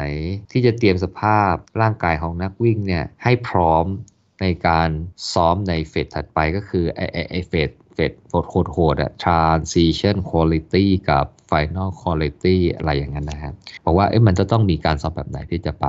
รองรับนะสับเตรียมพร้อมร่างกายและจิตใจเพื่อจะไปรองรับอะไรที่มัน โหดๆแบบนั้นอ่าก็ส่วนใหญ่ก็จะใส่พวก repetition repetition เนี่ยมันจะจริงๆแล้วเนี่ยถ้าดูในในตารางของลุงนะ หรือจะไปใช้แอปแกะคำนวณเนี่ย pace ของ repetition เนี่ยที่จะเป็นการซ้อมส่วนใหญ่ของ phase นี้เนี่ยจะเร็วกว่า interval นะ แต่ว่ามันวิ่งสั้นกว่าไง แล้วมันพักจนหายเหนื่อยไง เพราะฉะนั้นพอมันพักจนหายเหนื่อยแต่วิ่งวิ่งเร็วกว่า แต่ว่ามันแป๊บเดียวเนี่ยความหนักมันเลยไม่เท่ากับ interval ที่อาจจะ pace อาจจะช้ากว่าหน่อยนึงนะ แต่มันวิ่งไกลกว่าหน่อย แต่มันวิ่งไกลกว่า แล้วพักน้อยกว่า เพราะความโหดของ interval เนี่ยคือพักน้อยกว่า คือมันยังบางทีมันยังไม่หายเหนื่อยมากไงแล้วมันวิ่งต่อ เพื่ออะไรเพื่อให้ร่างกายไปแขวนใกล้ๆ หัวใจไปแขวนใกล้ ๆ กับไอไอไอ VO2 max อะเออ ก็แปลว่าหัวใจจะเต้นเร็วใกล้ๆ กับเอ่อ maximum heart rate เยอะๆอะเออแต่ก็ไม่ก็ไม่ก็ต้องดูว่ามันถึงระดับไหนแต่ว่าเหนื่อยอะพูดง่ายๆ เหนื่อย คือช่วงเวลาที่ความรู้สึกแบบเหนื่อยสุดๆเนี่ยมันนานนานมาก นานต่อตลอดเกือบตลอดของช่วงเวลาการซ้อมอะซึ่งต่างจาก repetition repetition เนี่ยที่ซ้อมให้วิ่งเร็วจีเนี่ยเพื่อจะทำให้เรามีท่าทางการวิ่งเนี่ยที่ถูกต้องขณะวิ่งเร็ว แต่ว่าพอมันวิ่งไปแป๊บหนึ่งเนี่ยให้มันพักจนหายเหนื่อยไงเพราะฉะนั้นความหนักในความรู้สึกเนี่ยมันจะน้อยกว่าพอสมควรเหมือนกันนะฮะก็ก็ตรงนี้แหละเลยเป็นพื้นฐาน มันจะเลยเป็นเขาเรียกว่า เป็นโปรแกรมการซ้อมวิ่งส่วนใหญ่ก็คือ เป็นความหนักเบื้องต้น เพื่อจะเตรียมความพร้อมไปที่มันหนักมากๆหนักมากๆนะฮะนะฮะอาจจะมีการวิ่ง stride อ่ามาสอดใส่ด้วยนะฮะ เช่น stride ตอนช่วง warm up cool down long run เออหรือระหว่าง long run หรือหลัง long run อะไรอย่างเงี้ยฮะ ก็คือพยายามจะให้มีสภาพการวิ่งที่เร็วๆ แล้วก็มีท่าวิ่งที่มันดีๆนะฮะได้ซ้อมกันหลาย ๆ แบบ นะฮะนี่คือ phase ที่ 2 ก็คือมุ่งเน้นที่จะเตรียมความพร้อมก็จะเข้าสู่ phase ที่มันหนักๆหนักๆนะครับผมเอ่อเฟสสุดท้ายแต่ว่าเป็นเฟสที่หนึ่งนี่จะพูดเออ Foundation and Injury Prevention Training นะครับผม ก็เขาบอกว่าหัวใจของการซ้อมในเฟสนี้คือการวิ่งแบบ easy run เพสนิ่งๆ แต่ไม่เร็วมากนะฮะ ถ้าใช้ v value คำนวณแกก็จะมีตัว easy pace มาให้อะแต่หัวใจจริงๆก็คือว่าเราต้องซ้อมเพสนี้นะ แล้วก็ให้มันนิ่ง ๆ ด้วยนะ steady อะไม่ใช่ว่าแบบเพสเฉลี่ยโดยรวมของเส้นทางเนี่ย มันเฉลี่ยใกล้ ๆ กับ easy pace อ่าแต่บางช่วงอาจจะวิ่งเร็ว บางช่วงอาจจะวิ่งช้าอะไรเงี้ยอย่างเงี้ยไม่เอาอย่างเงี้ยไม่เอา ก็คือว่าให้มันวิ่งด้วยความเร็วเฉลี่ยหรือเพสเฉลี่ยเนี่ยใกล้ๆกับเพส easy ที่กำหนดไปนะฮะเอ่อแล้วก็ไม่ต้องไม่ต้องไม่ต้องเบื่อไม่ต้องอะไร อย่าใจร้อน อย่าเพิ่มความเร็ว อย่าเพิ่มระยะทางให้มากแบบบ่อยเกินไปอะไรอย่างเงี้ย อืมก็คือแนะนำบอกว่า เอ๊ะถ้าเรากำถ้าในโปรแกรมการซ้อมเนี่ยถ้าจะกำหนดเพิ่มระยะ คือความเร็วเนี่ยไม่เพิ่มแน่นอนนะฮะความเร็วจะเพิ่มก็ต่อเมื่อมีผลการซ้อม ไม่ใช่ผลการแข่งวิ่งนะสถิติใหม่ แล้วระบุว่า easy pace เราสูงขึ้นเอ้เร็วขึ้น เราถึงจะเปลี่ยน สิ่งที่เปลี่ยนอาจจะเปลี่ยนอาจจะเพิ่มระยะทางอะไรเงี้ยได้ แต่บอกว่าอยังไม่ให้เพิ่มระยะทางทุกสัปดาห์ อย่างมากก็สัปดาห์เว้นสัปดาห์ อืม ก็คือไม่ให้เพิ่มทุกสัปดาห์เอ่อเพราะฉะนั้นเนี่ยก็เนี่ยแกก็ให้ไกด์ไลน์มาพอสมควรเหมือนกันนะครับว่า เอ้ยเนี่ยถ้าจะบอกว่าเฟสนี้เนี่ยจะวิ่ง easy pace นิ่งๆ ต้องวิ่งนิ่งๆเลยนะแล้วถ้าวิ่งไปแล้วได้ระยะทางที่กำหนดปุ๊บเนี่ย เอ้ยมันสบายอยากจะเพิ่มระยะทางเนี่ยก็ให้เพิ่มสัปดาห์เว้นสัปดาห์ ก็คือสัปดาห์นี้อ่าวิ่งไปแล้วอสัปดาห์นั้นสัปดาห์ถัดไปก็ต้องวิ่งระยะทางเท่าเดิม แล้วถ้าอยากจะเพิ่มเนี่ยเพิ่มในสัปดาห์ถัดไปได้ แล้วก็วิ่งสัปดาห์ถัดจากนั้นเนี่ยด้วยระยะทางเท่ากับสัปดาห์ก่อนหน้านั้น แล้วก็ถ้าจะเพิ่มก็ต้องเพิ่มไปสัปดาห์ถัดถัดถัดไปอีกอะไรอย่างเงี้ย อ่า อย่างเงี้ยพอได้ พอได้นะครับผม ก็ ก็ easy pace นะครับผม ก็ ส่วนหนึ่งเนี่ยก็เอาไว้วิ่งใน phase นี้เป็นหลัก แล้วก็ easy pace จริงแล้วเนี่ยก็จะอยู่ในโปรแกรมการซ้อมของ phase 2 phase 3 phase 4อะไรนี้ด้วยนะฮะ แล้วก็ easy pace เนี่ยก็จะเป็นส่วนหนึ่งของการทำลองรันด้วยนะครับผมในการทำลองรันที่ easy pace นี้ด้วย เพราะฉะนั้นโปรแกรมการซ้อมตัว easy pace เนี่ยก็จะใช้หลายหลายๆรูปแบบ นะทั้งในเฟสหนึ่งด้วย ทั้งในเฟสอื่นด้วยในส่วนที่เป็นวันที่เป็นเป็น recovery run อะไรพวกนั้นนะครับผม แล้วก็เฟสหนึ่งเนี่ยส่วนหนึ่งเนี่ยนะพี่เขาก็อยากจะมีเขาเรียกว่าเป้าหมายเป้าหมายของเฟสเนี่ยก็คือว่าเป็นเฟสที่สร้างความคุ้นเคย โดยเฉพาะนักวิ่งหน้าใหม่นะฮะก็คือพอเราวิ่งที่มันไม่ได้โหดมากวิ่งสบายๆเนี่ยนะมันก็ค่อยๆ ปรับสภาพร่างกาย ปรับสภาพจิตใจ แล้วให้เราเนี่ยมีโอกาสสร้างรูทีนในการซ้อม คืออะไรที่พอมันไม่หนักเนี่ยมันจะทำให้มันเกิดรูทีน หรือว่าเป็นกิจวัตรประจำวันได้ง่าย ๆ เช่นออพอเราวิ่งไม่หนักปุ๊บเนี่ยเออเราก็รู้สึกว่าโอเคนะที่จะมาวิ่งจันทร์ถึงศุกร์อะไรอย่างเงี้ยแต่ถ้าบอกว่าโอ้โหอยู่ๆมาวิ่งเร็วมากเลยเนี่ยเราวิ่งได้วันสองวันเนี่ยเราท้อล้วพาเลิกไปเลยนะฮะเพราะฉะนั้นตรงช่วงนี้เนี่ย ส่วนหนึ่งก็คือพยายามทำให้เกิดรูทีนทำให้รู้สึกว่าเอออันนี้เนี่ยมันมันเป็นส่วนหนึ่งของการซ้อมวิ่ง ส่วนหนึ่งของการใช้ชีวิตของเราอะไรเงี้ยก็เป็นโอกาสอันดีแล้วก็ก็ก็ได้ลองอะไรของการใหม่ๆ เช่น ปรับการทานอาหาร เพราะว่าเราเปลี่ยนไปทานนู่นทานนี่อะไรเงี้ยถึงแม้ว่ามันจะไม่เหมือนเดิมอะไรอย่างงี้นี่เนี่ยแต่ผลกระทบของการทานอาหารเนี่ย ก็ไม่ได้มีผลกระทบกับการวิ่ง easy pace มันมากเท่าไหร่ ต่างจากถ้าเราไปซ้อมหนักๆเนี่ยเออบางทีการทานอะไรบางทีทำให้มีผลต่อการวิ่งที่เราอาจจะซ้อมได้ต่อไม่ได้เหมือนกันนะ เหมือนกันการนอนการอะไรเงี้ยเพราะฉะนั้นเนี่ยเราอยากจะปรับอะไรหารูทีนอะไรเนี่ยเราทำตั้งแต่ตอนเนี้ยให้ให้หมดเลย แล้วพอเราได้สิ่งที่มันแบบดีที่สุดสำหรับเราปุ๊บเนี่ยเวลาเราไปซ้อมอะไรที่มันหนักๆเนี่ยเราก็อย่าไปเปลี่ยนมันมากนะ เช่นเราสึกว่าเฮ้ยกินได้ได้ดีที่สุดเลยในการซ้อมเออเวลาซ้อมหนักๆเราก็กินแบบเนี้ยแหละอืมอะไรอย่างเงี้ยจะได้ไม่มีผลกระทบกับการซ้อมของเรา ก็อันนี้ก็จะเป็นภาพรวมนะฮะอ่าในแต่ละเฟสว่าเออมันควรจะมีเป้าหมายอะไรยังไงรายละเอียดยังไงยังไงนะครับผมก็สงสัยอืมวันนี้เนี่ยจบแค่นี้ก่อนมั้งเพราะว่าครับพูดมานานมากเลอันยนี้เนื้อหาประมาณประมาณครึ่งหนึ่งได้ป่ะโจประมาณครึ่งหนึงตอน seasonal trending อะนะกับผม seasonal planning ครับ เดี๋ยวเรามาต่อเนื้อหานี้นะครับใน episode หน้า ครับผม นะครับผมอืมงั้น EP ที่ 104 ของ City ครับ Talk ก็ขอจบตรงนี้นะครับ แล้วเพื่อนๆที่ฟังก็อย่าลืมฟัง episode หน้าต่อเลยนะครับ ครับผมครับ สวัสดีครับอ่าสวัสดีครับ